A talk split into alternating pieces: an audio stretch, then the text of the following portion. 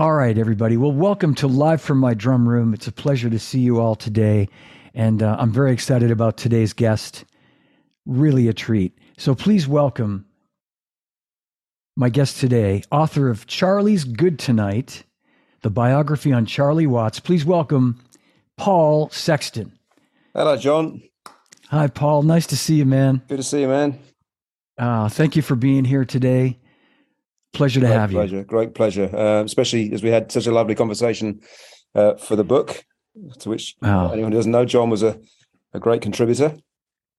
Thank you very much. And I, I you, you, uh, you know, you kind of beat me to it. I was going to thank you again uh, for including me. It was, I, I know you know this about me, Paul. We talked a lot about this. How much of a, a fan I, I am of Charlie's, and you know, you know, I, I can call myself his friend, and and it was such a huge honor to talk to you and to be in this great, great book. Um, so I thank you so much for that. Well, it's a great pleasure. You know, it's just one of so many lovely conversations that uh, that I had in, in obviously very sad sad circumstances, but um, it, it it was amazing to um to, just to to see the the, the warmth and the, the the depth of people's feelings towards this this guy that we all Yeah. loved. I remember the day we spoke, and and uh, you said something like, um, you know, I, it was I, it was so sweet. You said, not surprising. Um, there's been no one said anything bad about Charlie. You know, there's there's it's going to be, and I think you said it's going to be something like you know the, the most drama free Yes. book because it, it's just all good. And of course, w- what else would it be? you Well, know? that's right. Yeah, I mean, that was one of the early conversations I had with the publishers. I said, "You know, there won't be any scandal at all in this, don't you?" um, and you know, even the, uh, the the little, you know, that unfortunate, um, the, the the the sort of period where Charlie did go a little bit off the rails, as we know in the eighties. Um, but that was all known about before, and he was very open about it, of course. And so there was nothing Yeah. nothing new or surprising there. But um, no, well, what I, it it turned out to be just um, you know I think a nice opportunity for people to to, to pay their respects to him. I, I hope not in a bland way, but um, you know there's there's just so many warm stories, yours and and so many others, and and from the his bandmates as well, of course, which is just lovely, you know. Yeah, yeah. I and I I wanted to mention that too. That you know, for anyone who hasn't read this book yet, you I, you know, I don't know what you're waiting for. It's a fabulous book, and I can say that completely unbiased. I mean, it's if I hadn't met you, Paul, I'd have rushed out and and bought this book regardless. Well, that's great um, hear. because it's yeah, it's so great, and it's so um, you know, it's I I think I can use the term bittersweet because it's it's it's uplifting, and it you know, there's so many places in the book where I'm I'm like laughing out loud at things that people say or that Charlie said. Um, and at the same time, you know, the reality that he's that he's not with us. But yeah, that's right. I mean, um, that, that is the only sad thing is that you know, you, you know what happens. You know, that's the thing with it. With it, we, Yeah. uh, we know the ending. But um, a friend of mine was sweet enough to say that uh, you know he he enjoyed it, enjoyed it like a novel. You know, as, as if. Um, you know, as in a book that he didn't didn't want to end. You know, as he as he Yeah. sensed it getting towards the inevitable conclusion. You know, That's exactly how I felt. You know, every time as I got closer and closer to the end, it was one of those things where I'm like, ah, I don't, you know, I really don't want this to end, you know. Hmm. Yeah. Um, and and I, I love, you know, I think what's great about this book is the history that you had with Charlie, Mm-hmm. um, personally. That that you were able, you had all this access into the band. Yeah. And again, I'll say to anyone who hasn't read this book, it's as it's as great for Rolling Stones fans as it is for Charlie fans because there's so much of the rest of the band in here yeah, that they generously gave you their their time and and and uh, contribute you know contributed to it. yeah, But you, you could you could tell I could tell that you and and Charlie had a great rapport, you know, and and the way that he opened up to you and the things that yeah. you have in there. I I- I think so, yeah, and it's one of those. I mean, I'm sure you found the same. Um, you know, it it took a while um, to reach that that that stage, um, and I think that's inevitable. Doing what I do for a living, you know, um, bands, especially you know, mega successful bands, are just inevitably wary of people like us. You know. Um, because a band like the Stones has just been, you know, frankly, um, to put it bluntly, they've kind of been screwed by everyone, really. At one, you know, Yeah. in media terms, at some stage or another. So you have to kind of spend an awful lot of time pro- proving yourself. Um, to, to them. And um, yeah, I mean, I guess I, I managed to, to to do that to some extent. You know, quite a long time ago. Um, I first met Charlie in 1991. So, uh, and I think we probably we we I, I, kind of lost count, but you know, when I was kind of um, documenting everything in preparation for the book, I, I counted a good dozen um, interviews with with him. Um,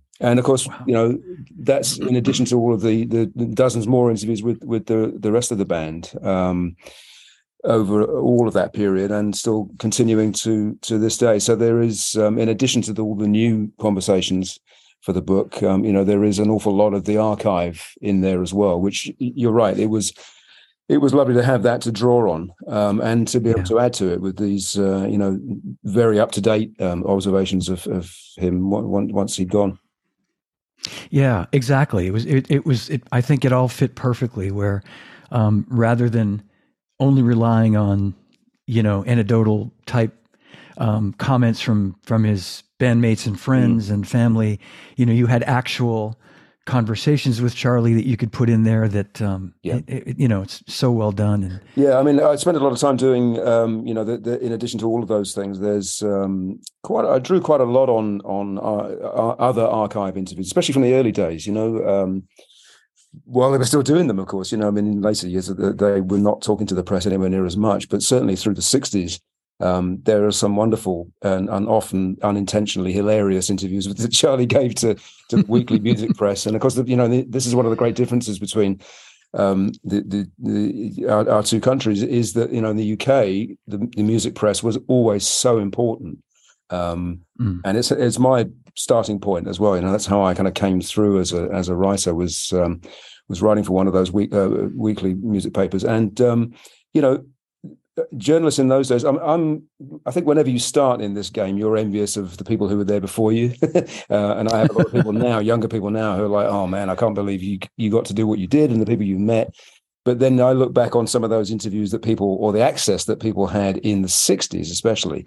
Um, and sure. you know, there's yeah. only a few key writers really, and they they really did get to know these you know their, their subjects extremely well and go to their houses and so on i've done that too but it's um, you know it is one of those things that you have to really sort of um, as I say, prove yourself that you're um, kind of a little a little different from some other journalists, maybe. yeah, you know, with with me and Charlie, it's interesting. I, uh, I I guess I sort of did prove myself, but it was probably a little easier because at the time I was working for Zildjian and mm. I came bearing gifts. You know. I, I came bearing cymbals, and my first foray into into sort of the introduction was uh, sending him some really rare old vintage cymbals from the 1940s that we had found. Yeah.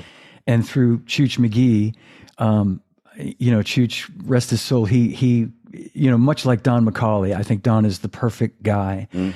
I, you know, I love Don, and he's yeah. he reminds me of Chuch and his mannerisms and the way he handles things. And but I went to Chuch and I and I introduced myself and I said I have these cymbals, and he said, well, you know, write a letter and and send it to me. They were recording at Ocean Way. This was mm. 1997, and um, he said, "I'll I'll I'll bring the letter to Charlie, and then we'll see where it goes." And so I I wrote the letter. I sent it Federal Express, mm-hmm.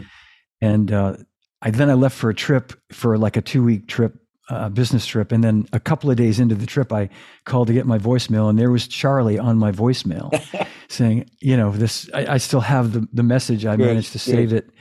Yeah, and it's you know my name's Charlie Watts. I got a letter from you via Chuch Magee. Um, I'd love to try try these new these old cymbals out, you know. And then he left this detailed message about what he what he's looking for. And then you know I did finally meet him a couple of months later, yeah. and um, and I and I do remember he was he was not guarded, but Chuch introduced me, and he was very cordial and, mm. and, and polite as he is. And then he came back later to check on me. It was at a sound check at uh, at, at, Giant Stadium, and um, and he came back and you know you all right? And I said, yeah, great, thank you. You know, it's mm. great to be here. And then we talked a little bit more, and they were coming to Boston, and I said, you know, there's a jazz show happening the night before your first Boston show mm. uh, with this great tenor player Joshua Redman, and his drummer is a friend of mine, and and in, long story short is Charlie and Chuch came to the gig Yeah. the night before at this jazz club, and that really kind of I think I passed whatever test there Yeah. might have been at that point. you Yes, know? that's right. I think Yeah.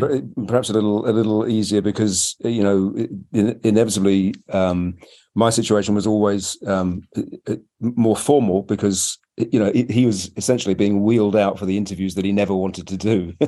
Yes. So yeah. you Yeah. Yeah. you started from a disadvantage because he just would rather be anywhere else, you know, than in that room. Yeah. Um, but uh, yeah, it, it, it, over a long period of time, um, it, that that definitely improved, and I, you know, I could tell we were getting on well. And um, of course, the trick was always to try and you know d- get what you needed about the new Stones album or tour or whatever, which he would just do under under protest, really, and then just just divert the conversation into jazz, and then you're fine.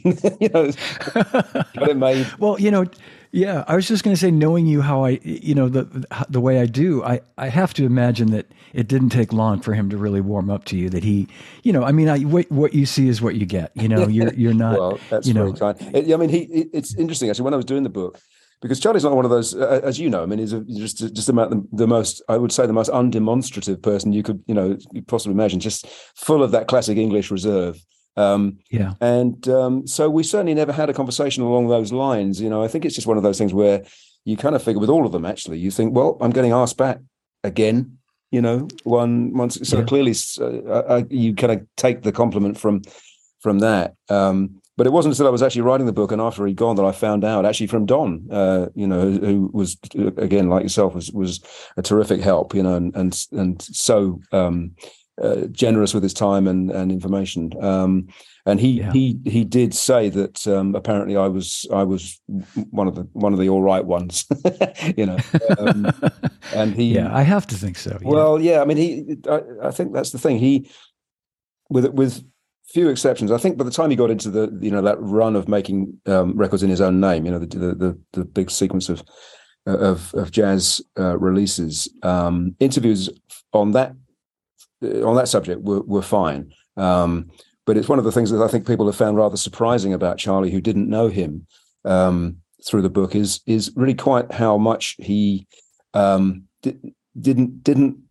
buy into anything to do with the world of rock and roll you know and uh, in Mhm. addition to which he would never really listen to a stones track unless he absolutely had to or to approve a mix or something like that you know or, a, right. or maybe one of the reissues um, he would always say to me that you know the only time he actually enjoyed that side of it was when they were actually in the studio creating the thing you know he loved that but Yeah. he would never this happens so many times with interviews because I I would normally be seeing them when you know the new album's about to be released, or often I'd go to you know go and visit them in in rehearsals in in, in Toronto a few times and and elsewhere.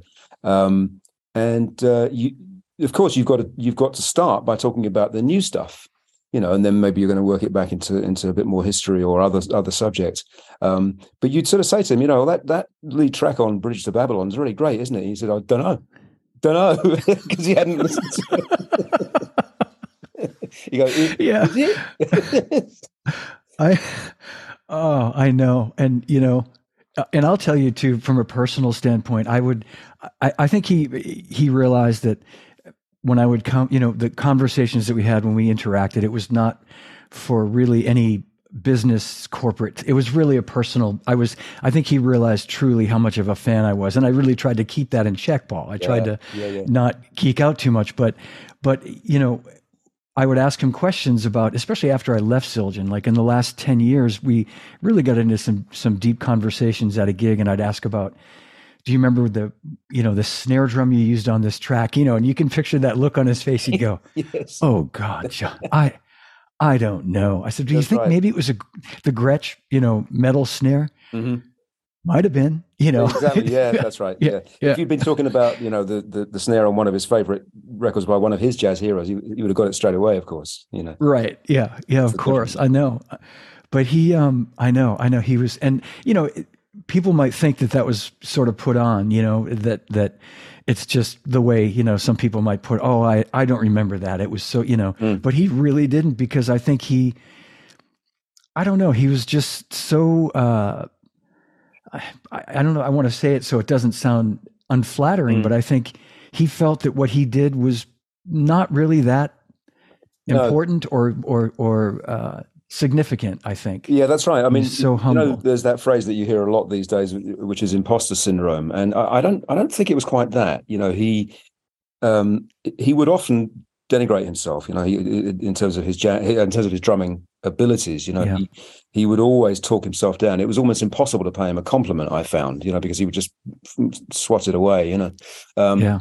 but at the same time, I don't think I, I never interpreted that as a lack of of confidence. I think he, you know, he he, he had that. He he knew who he was for sure.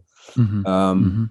He just didn't choose to go on about it the way that most people in this game do. Yeah. You know, and that's what made him stand out so much. Yeah, absolutely. I, I think you're right. I think it's it's just pure humility. You Mm. know, it wasn't like you said. It wasn't a confidence thing. It was just him being very sincerely Yeah. humble about what he did. Yeah, that's right. I mean, the number of times, you know, I, I've never had a conversation with Keith in which he has not just almost sounded in awe of Charlie, you know, and just repeatedly told me how lucky he has been to to be in a band with with this guy. Um, and I do remember on one occasion I sort of relayed some of that to Charlie, you know, and I said, I think I actually it was a radio radio program I was making for the BBC, one of many on the Stones. Um, in which I actually talked to each of them about the others. So it was called the Stones by the Stones, you know, and it was like each of them talking about the other three. Um, and so for the purposes of that, I said to Charlie, um, Keith thinks you're wonderful. And he went, Really? When did you last talk to him? so, you know, forget it. You, you just couldn't, you had no chance. Oh, I know, I know, and I, I do want to, I, I want to give a shout out. She could even be watching today because we are live. Um, thank Nettie Baker, yes. daughter of Ginger Baker, who was the actual connector between you and I. And I, Yeah, and I absolutely. saw- Hi, Nessie, if you're out there. I don't know. yeah, hi Nettie. Thank you again. Yeah, she's she's a sweetheart. And, Absolutely, yeah, and I'm- she's another yeah. great help. Um, you know, and and really important because that relationship between um, between her dad Ginger and and Charlie was uh, was you know really was a lifelong friendship. Yeah, you know? yeah. And you know, I didn't realize it, Paul, until um, you, know you talk about it in the book, the tribute we did when I was at Zildjian for, to Ginger Baker, Mm. and that was in 2008. And I think it was only leading up a year or two before that when we started planning it that I realized how I knew they knew each other, Mm. Charlie and Ginger. I knew they were friendly, but I didn't realize how deep their friendship Yeah. was and how far, how far back it went. That's right. I mean, I think And- they met in yeah. uh, in 1959, I believe. You know, and, um, Yeah, uh, may well have been at the Troubadour, you know, the, the club in Earl's Court. Um, so it's it, it's really you know not long after Charlie has started um, getting on the circuit, kind of thing, you know, and playing as he did. You know, there's, a, there's a, that wonderful photograph. We had a lot of exclusive photos in the book, but one of the one of them that had been seen before is that terrific photo of him and his lifelong other other lifelong friend Dave Green, uh, the, the yes, lovely man and a, and a great double uh, bass player. Um, they're playing in a in a pub in uh, in Ealing in in North London, and uh, I think Charlie's eighteen at that point, so it's it's right around that time. Uh, Yeah. you know, late fifties, and he's looking not only I'm sure playing the part, but absolutely looking the part as well, looking yes. incredibly dapper. You know, Yeah, exactly, exactly. You know, I, I've met Dave a couple of times, and Mm. you mentioned in the book, um, Dave mentions uh, is talking about Steve Gadd coming to see Charlie, Yeah. and I I was actually so that if it, I believe it's the same the same event. Mm. Um, we were we were doing this this tour of Europe with Steve Gadd. Zildjian was doing this thing called uh, Mission from Gadd, and we were going to all these European cities, and we were in Mm-hmm. Paris for a few days. And I, I planned it that way so that I knew that Charlie was there with the Boogie Woogie band in Mm. Paris, and and so we we went to the gig, and um, uh, my wife was with me, uh, the Steve's tech Yard Gavrilovich, and uh, two of my colleagues from Zildjian were there, and and I just remember Charlie being a little bit nervous because Steve was there. He knew Steve was coming, and we went and saw him before the show, and Mm. and he you know he'd always give me the sort of the sort of not stink eye, but like, and he'd say, "Why do you why do you bring all these drummers to see me? You know, like why do you, you know?" I brought Peter Erskine, this you know renowned jazz drummer, to Yeah. Ronnie Scott's in Yeah. 2004 when Peter was in London while I was there, and and he, you know, it was like, "What'd you, what'd you have to bring him for?" You know, I'm glad you're here, but why is he here? I But, know. Yeah, um, I mean, he he yeah. he he was. Um, I, I, I always felt that there was a lot of a lot of hero worship by him, you know, to his his own jazz yeah. uh, favorites. I remember him telling me about meeting Chico Hamilton, you know, and he couldn't, he could not believe it. This is somebody he'd been listening to since he was a kid, really, you know, yeah, and, and admiring yeah. from afar. And then they not only did they uh, meet, but they actually recorded together, you know, and uh, amazing experience for, for that's Charlie. that's he never great. lost that humble quality, which is so endearing and so rare, you know, to to to have that as you said before, you know that that level of humility. It's quite yeah, pretty unique. And he, you know, he really seemed to, um, in later years, um, really embrace the idea of being. Uh, you know, I think for it seemed to me anyway for a long time he sort of didn't interact with a lot of these, even though they were somewhere his heroes. I think he just mm-hmm. sort of kept to himself. But I think he really like when when they'd come to New York to do a premiere, for example, for example, he'd he'd call Chico Hamilton, he'd call Roy Haynes, or he'd ask me to contact some of the New York drummers to come to the premiere, and mm-hmm. and I thought that was great about him. You yeah. know, he he was. Um, inviting them to shows and red That's carpet right. treatment and all that stuff. Yes, exactly. And I think you're right. He did get more sort of uh, confident uh, about that as as he went on, and he became, um, I suppose, you know, as as often happens as he got older, he you know he developed that really sort of avuncular quality, didn't he? Um, yeah, you know, his, yeah. Uh, his, his, it's partly a visual thing. You know, his hair went grey and then it went silver. You know, and um, his daughter, his granddaughter Charlotte had a lovely phrase which I made a, made the most of in the book, which was that he had grandpa energy. Which, yes, and yeah, he said, she yeah. said that he had that even when he was younger. You know, I mean, uh, that was just something that was that was was in him. I think. You know, so that was really nice. Yeah, I, I, you know, I've, I've met Charlotte a few times, and um, the the, you know, like I'd I'd be sitting in his in his dressing room before a show, and Charlotte mm. would come in, and he, you know, the this it was just, I'm gonna get teary eyed thinking about it because the love they have for yeah. each other was just so beautiful. It's incredible, just, yeah. And um, oh, you know, th- this was something you know I can't say state t- too strongly how how wonderful his family have been to me, you know, and in in the creating of the of the book, because this is an important point. You know, much as I was well known, I guess, within the Stones organization and uh, and and with the band, um, I'd never met his his family, and mm-hmm. um, you know, obviously there are people who can kind of vouch for what you do, but really, you again, it's a question of sort of proving yourself or, or maybe selling yourself a little bit. And they were so warm and so um, giving with, with the time and, and and their memories and so on. And this is, you know, the, they are as a family, they're incre- as you know, I mean, they're incredibly private. You know, every bit yeah. as much as Charlie was.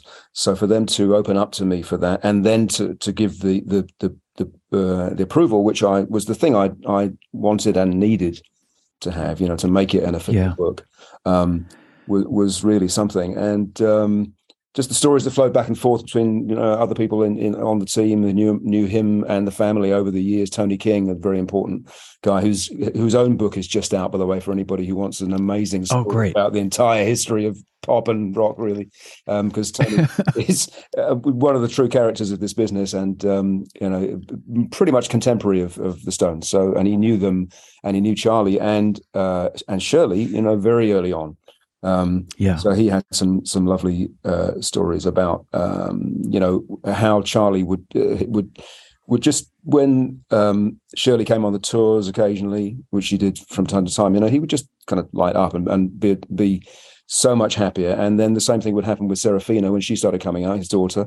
Um, and then the same thing again with Charlotte, which is one of those things that just emphasizes yet again the incredible sort of generational quality, you know, multi generational nature of yeah. the band. You know, you've got literally generations of people sort of following each other into these roles. And um, uh, yeah, uh, Don had a lovely story about, uh, I think, one of the last times that Shirley did come out, you know, to see to see Charlie or to see the band and to see Charlie play. And, uh, you know, he just said uh, he, he he, he was just so happy, and he said he couldn't he couldn't take his eyes off her, which is just the sweetest thing oh, ever, isn't it?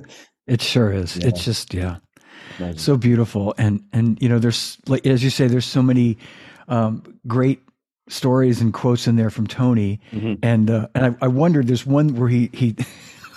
I wondered if, if he's talking about him and Charlie. Are he's they're at a at a show and a friend comes to see Charlie, and and and it, I think you quoted it as saying, uh, or maybe Tony said something like, Charlie obviously liked this person. He was a friend or something. Right. And then when the person left, he said, lovely guy, shame about his shoes. and I thought, he, I wonder if he was talking about me. oh, I'm because, sure he wasn't. I'm sure he wasn't. Uh, I don't know. I, yeah. I, I would think it's the funniest thing because I always, you know, when I got to know Charlie, I, I was always self conscious about like wearing the right jacket, yes, the right, right. shirt, yeah, the, the right, and and I I never really probably had the right shoes, even when I spent some money on some what I thought decent shoes. You yes, know, I mean, well, we're talking yeah, about not, Charlie. Not all of us had quite the uh, the sort of spare cash to spend the amount that he would. As, as, you know, I spoke to his his tailor and his shoemaker for the book, so that was that was important. When you mentioned Tony, I thought you were going to um, say the other one of my favorite stories in the book, and again, it was from Tony King. Was um, uh, you know because he knew them so well and and had and saw the whole evolution of this band right the way you know from from the early days onwards. Um, and just saw the craziness and how everything just completely exploded, you know. And uh, uh, uh, he he sort of we were talking about Charlie's modesty, and he agreed he agreed with that. But he said there were times when he could get a little, uh, you know, a, a little um, full of himself, perhaps. And uh, he he told the story about uh, um, him coming home. This was probably around the late sixties, I think. you know, Shirley, Charlie's wife, told yeah. Tony um, I think probably in a letter, in the way that people used to write letters in those days. Um, yeah. She said, Charlie came home the other day, all full of himself about me being a member of the Rolling Stones. So I made him clean the oven. Just, made my favorite story, I think. I can I can picture it too. I know. I know. Oh my God. Yeah, that's yeah, too, that's right. Yeah, uh, I know. Yeah. So, he was, as we know, he was a he was a very domesticated guy. Um, yeah you know, he'd get home from these ridiculously long tours, of course, in the old days, and and then, I mean, within two days, he'd be under Shirley's feet, and she'd be telling him to go and do something else. it's time to go back to yeah, work. Exactly. Yeah, go back to work. Oh my right. god. Oh, I know. Yeah, there were some exactly hilarious stories like that in there. That, and again, you know, only you could could you know get that sort of access to these people that to make this. And I and I, I wanted to talk about that too. The fact that you know, I, I think what's so great about this book, and I'll hold up the book again for everybody to see is that it is an authorized i mean it's it's sanctioned by the family mm. by his friends by the members of the rolling stones mm. so you know everything it's it's all true stories you know it's not some writer just kind of rehashing things that he's mm. heard and read and mm. um, which is just it's so great it's so it's, great yeah i guess it, yeah. thank you i mean it is kind of horse's mouth stuff yeah. think you know and yeah. um, it, uh, uh we said at the beginning, but um, to, to be able to kind of top up all of this amazing experience, I've been so lucky, you know, to, to meet these guys and and so many artists on on that level. Um, to be able to sort of refresh that with with new material and um, I mean it's just sad the circumstances of it of course but uh, I think they seized the opportunity you know to sort of just to to, to explain to people um, how much they love this guy, you know, and um, Mick in particular. I think, uh, you know, some people have been um, surprised to find that, you know, I mean, Mick can can sometimes come across as a little um, uh, not lacking in emotion, but just um, he reins himself in quite quite strictly. I always think, you know, and and the the the contribution that he made to to, to this book was so generous and um, yeah. you know far more there's always going to be an element with any interview situation of just doing whatever is required, you know, and that and then that that may be it. Um, but he really went the extra distance um, on this, you know, because I know I could sense that he knew it was important um, and that it would be seen, you know, as a as um, as his own reaction to uh, to to his friend and how how much he misses him, you know.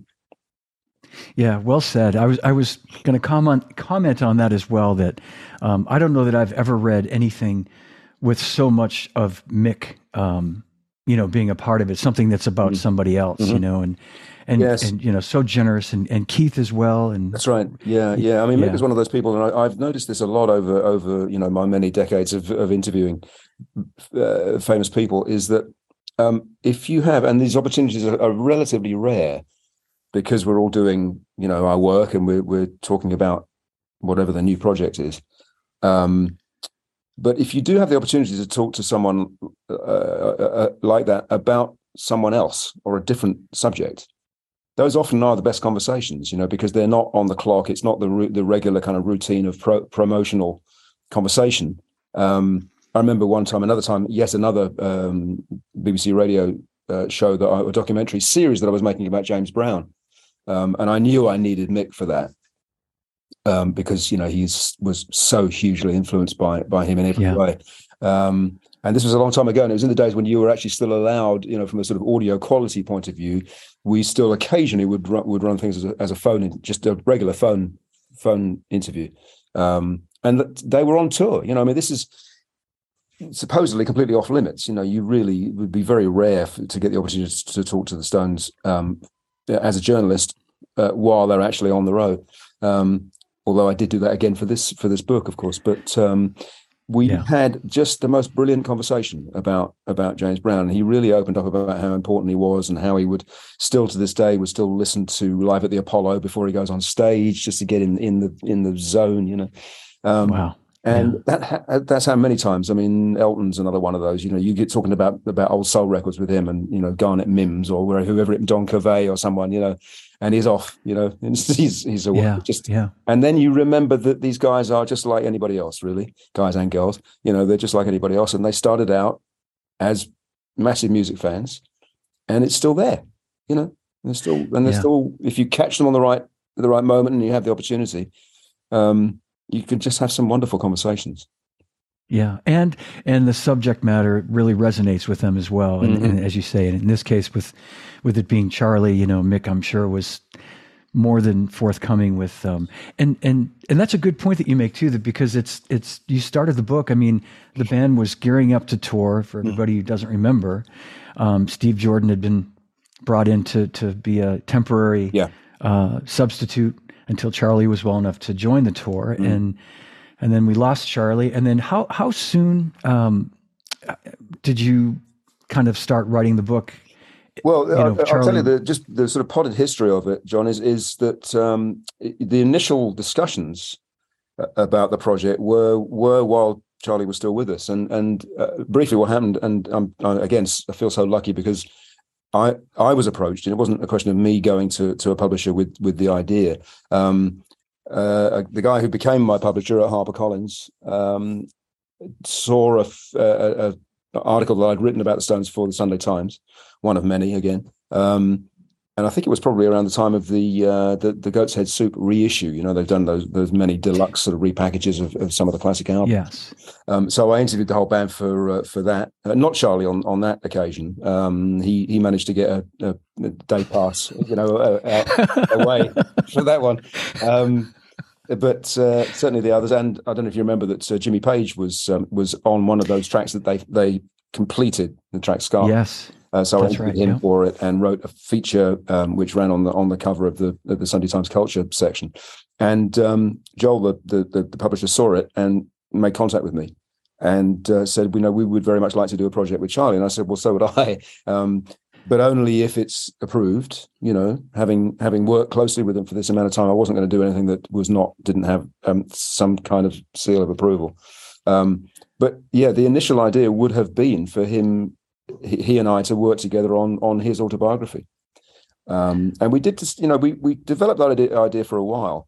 Um, and I don't think this is just with hindsight because I remember thinking even at the time that this this idea didn't it, it, wasn't really sitting right with me because the fact is he would never mm. have done one.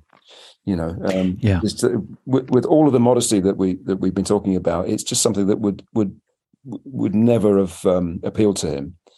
Um, and actually, I think would have been quite hard to do because of just how reticent he could be. And you know, I mean, he had just from mm-hmm. in terms of less so in in, in a regular um, just conversation between two friends, but certainly in an interview situation, his his speech was often quite sort of staccato, and he would he would hesitate in the middle of a sentence sometimes, you know. And I know that would have made made that project quite hard, even if he had wanted to to you know talk about himself, which he just never did.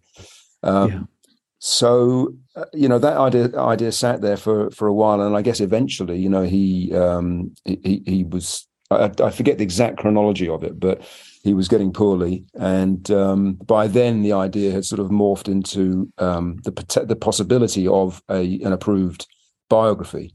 Um, I see. And that's what I what I uh, uh, pursued, you know. And um, the actual, as always happens in the world of the, of the Stones, it's, you know, it's, it's the classic sort of hurry up and wait situation, mm-hmm. and an awful lot of talking about it, and then suddenly a deadline, you know, and a great, a great yeah. sort of, uh, panic to, uh, to, get it done. But in a way, I mean, you know, I'm no, I'm no good without a deadline anyway, like a lot of journalists, and um, it sort of just focused the whole thing nicely in a way. And uh, I kind of got the band at the, at the, pretty much the last possible moment that, that, we not not the last possible moment, but they were already on the tour, you know, on the 60 tour. Um, yeah and I had been thinking, well, this is going to get this is going to be tough now, you know. But they they made it happen, and um, obviously, the, you know, all of the other pieces were in place by then. Um, yeah. And Mick and Keith were, were were incredibly gracious to allow me to use parts of those conversations for the forwards, um, which you know made the publisher very happy, of course. and, sure. Uh, no, I yeah, yeah, yeah. I mean, it's it's it's all everything aligned you know, mm. as I think as perfectly as it possibly could have, really. Right? I think so, I mean, yeah. And there is, I mean, just from yeah. a very selfish point of view, you, all the time you're working on it, you're thinking, I really hope nobody else gets is doing this as well or gets to it first. But then I knew that they would not have that level of approval. You know, there right. there've been one or two other, frankly, not very good books about about Charlie over the years. You know, but um, it is amazing that I don't think anyone had ever actually even um, attempted the idea of, of, of this kind of a book. I suppose because that is a reflection of just how how private he was and how you know access to him would be relatively uh, rare. You know, so again, it's just, yeah. I, I, just feel so privileged to have been in that position. Well, you know, I, I, an example of what you're talking about. We talked about the tribute to Ginger Baker mm. that we did in 2008. Yeah, that's right. You're in the book talking about that. Yeah.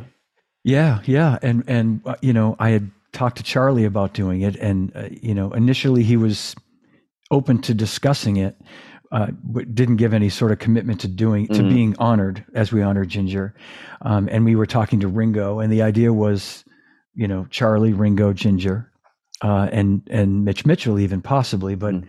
those three, and Ringo and Charlie were doing like a little number on me where one would say, um, if Charlie does it, maybe Ringo would say, if, if Charlie's going to do it, maybe I'll do it. Right. And, and Charlie would say, what's Ringo? If Ringo's thinking of doing it.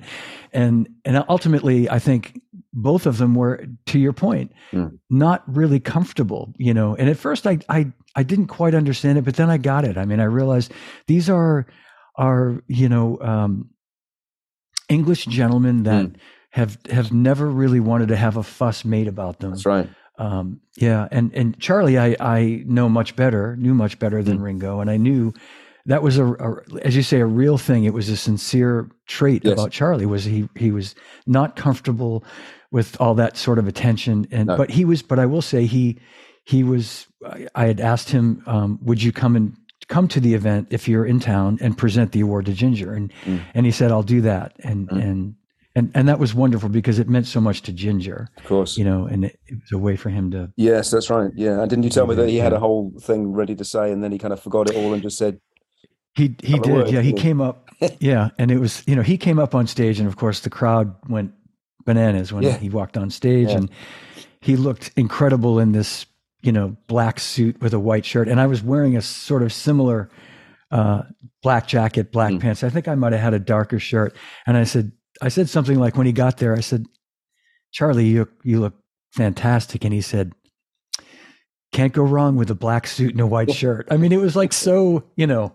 Yeah. He said, you know, you, you it it's never, you know, it never fails. But it's, yeah, that's right. I will, yeah, I will say this, and I without making a, I might have told you this story, Paul, when we were when we spoke the first time, but um, you know ginger was was having a bit of a tough time that night you know mm. he was he was having a lot of back pain and and uh, you know he was he was glad he was being honored he was excited to be there but it was a a, a different that moment just before the, the event began was a little bit difficult so i i got him to the venue and charlie was due to arrive at 7 p.m and mm. and ginger was a little anxious. And so we're sitting in his dressing room. And then I had word that Charlie was there. So I met him at right at seven on the button, brought him to Ginger's dressing room, and Ginger was immediately at ease. Mm. And the two chatted for an hour in, in the dressing room and laughed and told stories and yeah and then when yeah and then when charlie at one point said I should go say hi to Jack Bruce and some of the other guys right. that, that are here. You know, I, I, should go and I'll be back later or something. And Ginger turned to me and said, "Thanks, John." He said, "Charlie's a great guy." you know, it was beautiful. It was That's beautiful because I was, yeah, it was, it was. Yeah, I mean, it's, it's a fascinating relationship because because as Nettie um, points out in, in the book, you know, you couldn't have two more different people. I mean, you know, she she's very aware of her father's reputation, you know, and as uh, not always the sweetest uh, disposition out there. And and Charlie, yeah. you know, was the sweetest guy ever. So you know, it's amazing that they they they could have traveled along those two sort of parallel lines for all those decades, you know. And um, yeah, uh, but a funny relationship, you know. And Charlie one time said. Um, you know that uh, he, I guess he went to see I think he went. He said he went to see Ginger on his on his ranch or something, and said, "I'll give you tickets for, to come and see the, the gig, but I know you wouldn't come." yes, quite right. I know, I know. And Ginger probably said to him, "You know, you're right, Charlie. I won't." Exactly. You know, yeah, yeah, yeah, Yes, that's right. He wouldn't. I know. There no politeness about it, you know, or pretending. Yeah. Right. Oh, you know, maybe I will. It was like, no, you're right. Uh, I'm, I'm, not coming. you know, I I will say I I knew Ginger. Um, I'd say 30 years. And uh, 1989, right? You know, right up until he passed yeah. away in 2019, and um, he was always sweet to me. And even under circumstances where I know he was, you know, the during that event there were some moments, and other times, you know, where we'd see each other, and it was, you know, he might be pissed off at.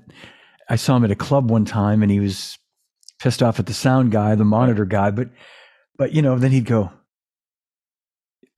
you know, thanks, you know, hi, John, yeah. you know, like he, but he would, he would find a way. I, you know, I, I could never, I could never say that Ginger, uh, I ever had any bad no. moments with well, him. Well, I think, you know, that, that's your compliment, you know, it's in the same way that for me, it, it's, uh, you know, it may be a relatively small thing, but, um, uh, it, it, just proves you, you you're doing something right. And I think he he Ginger is one of those people that clearly didn't suffer fools, and you know, yeah. again, did not like the interview situation, I'm sure. And boy, did he get asked some stupid questions, you know. So you can kind of understand, if you're a little fiery of, te- of, temperament, you can sort of understand why he would lose it sometimes. yeah. I know, I know. Yeah, he, he was, um, and I, and I, you know, as, as I said to you in the book too, I think, you know, Ginger, I think he, he respected Charlie and I think he, he respected the fact that Charlie was so respectful of him. Mm-hmm. You know, Charlie was so uh, genuinely complimentary and and respectful yeah. of Ginger, and he made a point of saying it, and and that I went. I think it went a long way for Ginger. To, yeah, I think so. to feel yeah. that respect, and, and, also, you know, you, you, uh, you, see this happen as well, don't you? That you know you have um, r- friendships that have lasted that long, um, back to before the person was was world famous. You know, so and mm, this is the same thing right. with Dave Green. You know, they grew up together in the famously in the the prefab housing in, in Wembley, you know, from when they were, uh, you know, really just after the war. Um, so it's not a question of, which does often happen, doesn't it, of um, people just surrounding themselves with uh, with yes men and women or, or sycophants. You know, this is, uh, I think it, I think it appealed to Charlie the idea that he had these two, and I'm sure there were others, but those two particular close friends who'd been with him, you know, the whole way. You know, right. way way before anybody knew who he was. You know, that's and had never changed, you know. Um, yeah. Yep. And had a similarly, you know, grounded view of of the world, um, which is rare, isn't it, in our game? it it really is, yeah. And and I and I exactly, and I took from that, especially with Dave, um, this, you know, not surprisingly, this tremendous loyalty that Charlie has. Mm his old friends, you know, his his his first bandmate, you know, next door neighbor, yeah, um, and all these, you know, he's now in a position financially where he could, you know, basically, uh, you know, rent out Ronnie Scott's for a week yeah. and and hire a band to come in and play and right.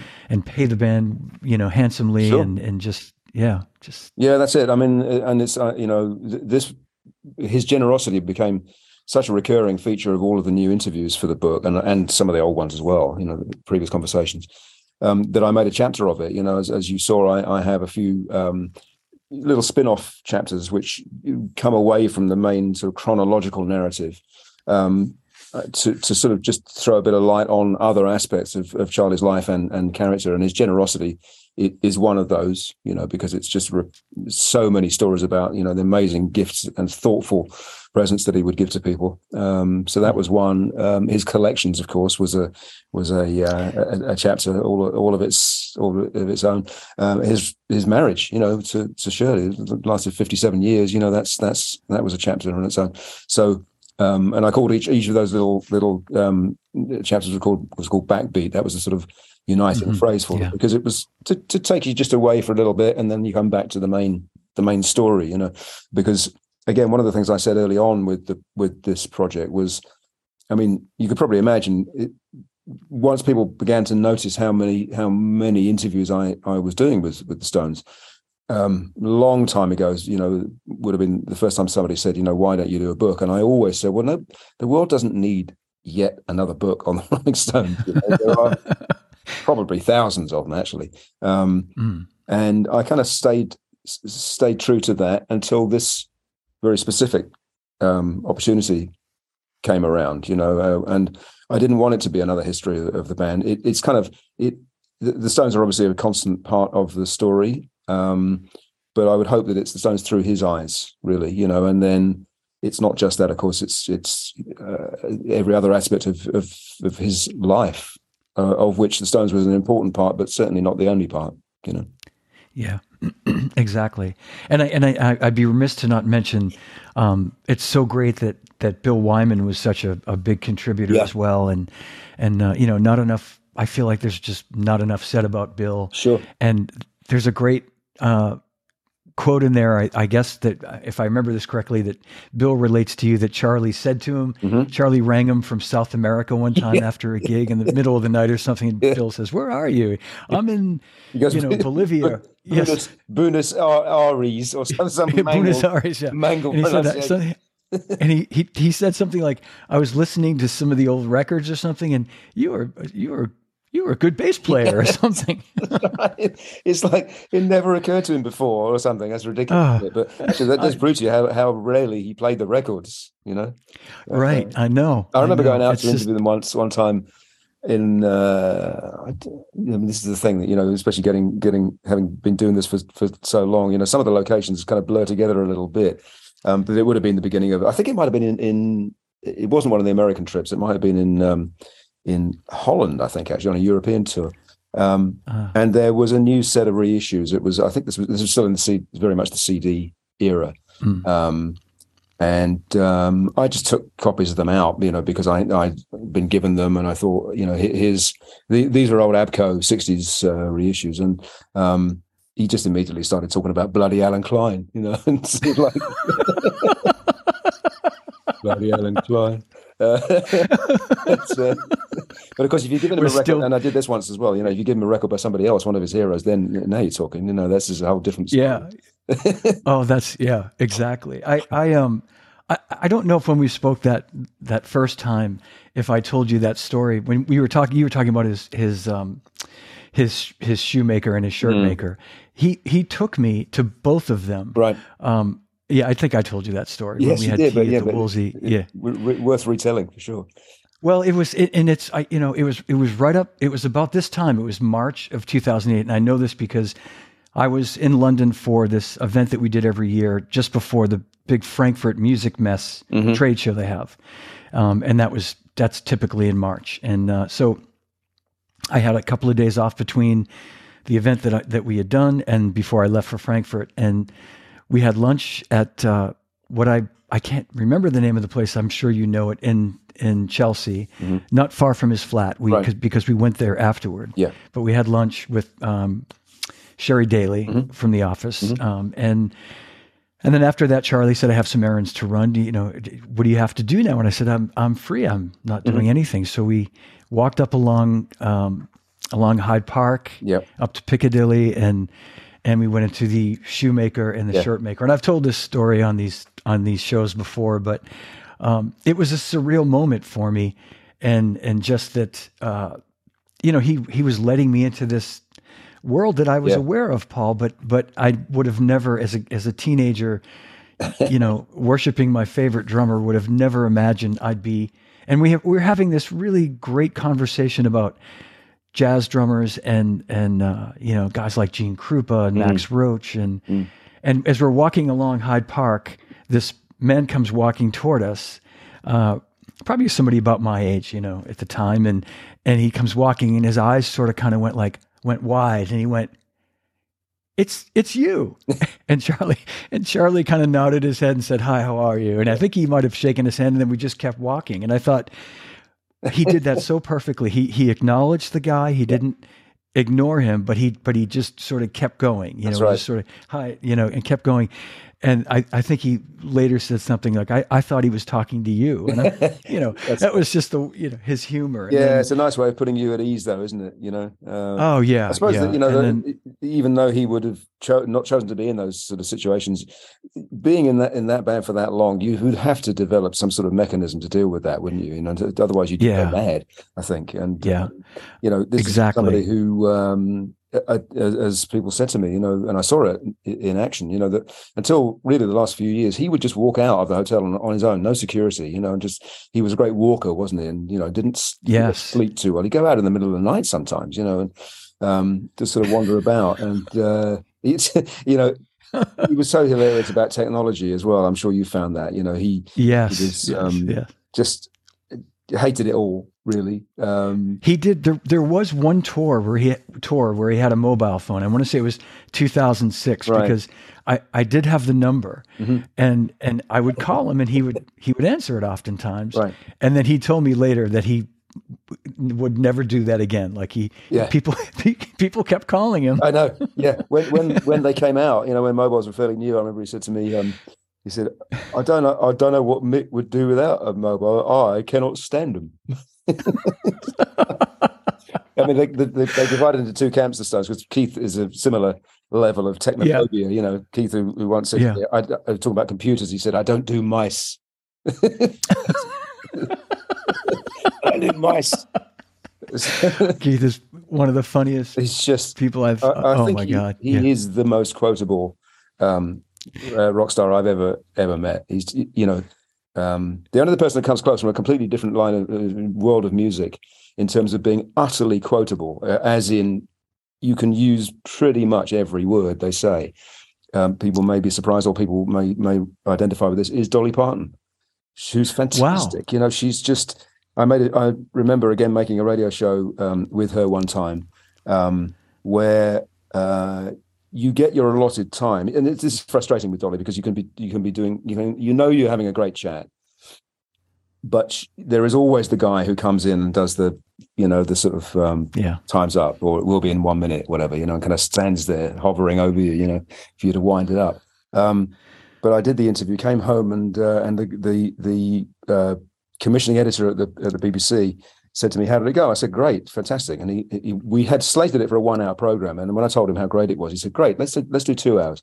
And you're thinking that's going to be really hard because I just haven't got enough stuff. But the beauty is, you know, half an hour with Dolly or Keith is like an hour with anybody else because there is no wastage. there's nothing. There's no, you know, no fat there uh, whatsoever. Um, so uh, you, I, I literally kind of used every word. I think, you know. So Yeah, Yeah. yeah. I I had a couple of great quotes from Keith just in the few times that I met him, and Mm. I remember at a at a rehearsal. This would have been you know twenty years ago, and Mm. and uh, Charlie introduced me. I'd met him once before, and he reintroduced me. Said, Remember John from Zildjian? Mm-hmm. And and and and Keith said, Zildjian, heavy duty Turkish works. and I, and I wrote it down. It was just you know heavy. Oh yeah, heavy duty Turkish works. And then amazing. the the um this would have been 10 years ago when they were at the um just ahead of the 50 and counting tour when I'd I'd just left my post at Zildjian I went down to, to the show and I was with Charlie and Max Weinberg and uh and Keith came over and and they were chatting and again Charlie introduced me and I said this was December of, of 2012 and I said um, happy early birthday. I said we actually share the same birthday, December Right. 18th and he and his eyes kind of he went he said you and me and Bobby Keys. Bobby Keys, said, that's right. yeah. And he said, Sagittarius, half man, half horse, licensed to shit on the street. Again, and I'd, Oh. I'd read that or heard that in other places where he had said that, but Yeah. I, I got it. You know, he, it's he just wonderful, isn't it? He's incapable Yeah, of saying anything boring. That uh, just- you know, it's a love of language. Actually, it's, it, it's people don't make enough of this with with him. You know, because there's still there. I, some of this has been dispelled now, thank goodness. But there are still people who think you know just have kind of bought the the the legend or the the caricature or whatever. You know, and don't realize what an incredibly intelligent and well read Oh. man Keith is. You know, um, Charlie as well. Actually, you know, they all are. Um, yeah, and how uh, you know he just even if he's telling you something relatively mundane, he'll say it in an incredibly entertaining way. You know, yeah. um, Well, uh, you know, the the end of that, the story of of me spending that day with him on Piccadilly Mm. at, um, uh, oh gosh, the two uh, Burlington Arcade Right. and the other, um, yes, um, yeah, Savile Row. yeah. So so we so it's the it's a, like four in the afternoon, and he's like, so you know. Do you have to be anywhere now? And I said, Mm. No, I'm Charlie. I'm just up the road on Regent Street, Mhm. you know. And and uh, he said, Well, you know, how about a, how about a coffee? And I said, Great. Mm. And there's like a Starbucks up ahead, and we went, No, we don't want to go to Starbucks. Right. And we had walked by the Wolseley earlier, and he had commented that they were going to be celebrating Seraphina's 40th birthday there Yeah. um, in a in a couple of weeks. Oh, my producer's joined who's- the conversation, by the way. So, Yes. Is he is he giving is he giving me the one minute? yeah, he's, doing the, he's doing the dolly thing. yeah. uh, so so we we we walk inside the the uh, the Wolseley and and it's like a Friday afternoon and I'm thinking it's four o'clock it's going to be empty you know and the place is just packed mobbed right. and uh, so we walk up to the hostess and Charlie says you know two for tea Mm. and this young woman says um, it's gonna it's about a 30 minute wait and we both i kind of thought well okay it's been a fun day i guess it's over now we turn around to leave and this gentleman comes out of nowhere. Right. and takes us both by the shoulders like right this way gentlemen you know and and and magically a table appears Yes. and charlie turns to me and said they must know who you are Lovely. and it, It's yeah lovely, it was it? just you know Yeah. oh my god yeah yeah, just a, a- a kind of old-fashioned. Um, it, it's good manners, really, isn't it? Because it's sort of putting your putting your guests at, at, at their ease. You know, yeah lovely. He he was so good at that. I I, I just have to tell you one more funny thing that I, I know you'll appreciate knowing Charlie's humor. It was sometime after that I was I was back in London and my wife and I it was on a Saturday and we were down at Portobello Road, which is you know, we like to go there sometimes and Mm. do a little shopping. For people who don't know, it's a big outdoor shopping place Market. Yeah. uh, market. Yeah, pretty raucous. Mm. So I and, and Charlie I, Charlie had said, um, you know, when you come to London, he'd always say, you know, ring me when you get here, and if I'm around, we can have lunch. So Mm. I I called him and I said, um, Charlie, I got into town, you know, last night. I'm here for a couple of days. If you know, maybe we can grab lunch. And he he could hear all the noise, and he said. Where are you? And I said, Oh, I'm at Portobello Road. He said, Oh God, I hope you get out alive. And I- I still I still laugh to this day at that. yeah, probably not his sort of thing. Although actually, the stuff you know, in terms of um, collectibles, that would have been up his very much up his street. But uh, yeah. would have wanted something a bit more private, wouldn't he? Yeah. I could I could picture him, you know, thinking of this crowded place with Yeah. people, you know, buying these trinkets and him going, Oh God, you know. That's right. Yeah, yeah. I mean, I suppose in yeah. later years he had people to um to to look out for things for him. You know, and lots of good stories about that. Um, Yeah. uh, yeah. you know, uh, and finding very specific things for particular people. You know, uh, for for birthdays and Christmas and so on. Um, Bill had some lovely stories about that. You know, about the amazingly expensive presents that Charlie used to buy him in the years after Bill had left the the, the Stones. You know, and Charlie. Um, would always say that he felt he felt sorry for, for Bill that he never really made the big money that they that they they all went on to make you know in the in the Yeah. real sort of stadium years um but uh, you know Bill knew when it was time to leave he just uh, he, he wanted to do other things you know and uh, and and then here would come Charlie with these incredible sort of Christmas presents or whatever you know sort of uh, uh, prehistoric uh, finds that he would I know. extraordinary stuff That was beautiful. When when I read that, I, you know, and it, it was so great for me being a lifelong Stones fan, Mm. life, lifelong Charlie fan, to to discover things in this book that I, I think I'll, I'll bet a lot of people don't know. And, and no, I mean, people have been very kind about yeah. that, and, and that has been a recurring um, comment. You know that uh, people who thought they knew uh, a, a lot about the Stones, um, that it's surprising how a lot of these things have never really been reported about uh, Charlie. They're just little quirks of his character, aren't they? You know, they're they're they're yeah. not controversial in any way, but they are often very endearing, I think, and give you, I hope, give you a, a, you know more of a a rounded picture of him as a as a human being rather than just a, a sort of drum drum drumming figurehead, you know, which obviously he was as well. Yeah, yeah. I, you know, and I'll, I'll just say that, um, you know, on a personal note, I, I, I never even thought as a kid I'd ever have the chance to meet him. You know, I, mm. I dreamed of meeting him as a kid, and you know, they they say you know the old expression "never meet your heroes," yeah. but you know, I mean, it, it's it's Charlie was the, uh, you know, just the the kindest, nicest, greatest person you know, uh, absolutely put him couldn't, right up there with. Yeah, yeah, couldn't agree more. And I think you know, it's a, it's a, again, the, there is a, a compliment in there for for anyone who who who got close to him because these kind of guys they're so used to hero worship, you know, and they're so used to people just completely losing it when they are in front of them. Um, if you, a lot of it is to do with just just keep calm, uh, carry on, you know, and just yes, yes, be be sensible and treat them as normal, you know, normal people, normal in inverted commas. And um, that's what appeals to to someone like Charlie. I think you know is that's what he yeah what what he was really looking for, you know, in his friend. Yeah, yeah, I, I exactly, and I'm glad. I've said this before too. I'm I'm glad I met him when I was older and a little more yeah established in my in my uh, professional life than if I'd met him when I was younger. I yeah, he would have been that guy. that, that, yeah, I would have been that guy. That would have been yeah. it for me. But, but um, yeah. But I, I also, Paul, I want to just, um, you know, I just want to say that this, uh, I think this book is great for really understanding, and you know, we've talked about this too, but really kind of understanding so much about Charlie that I think for a lot of people they don't, you know, they'll never know about him. Mm.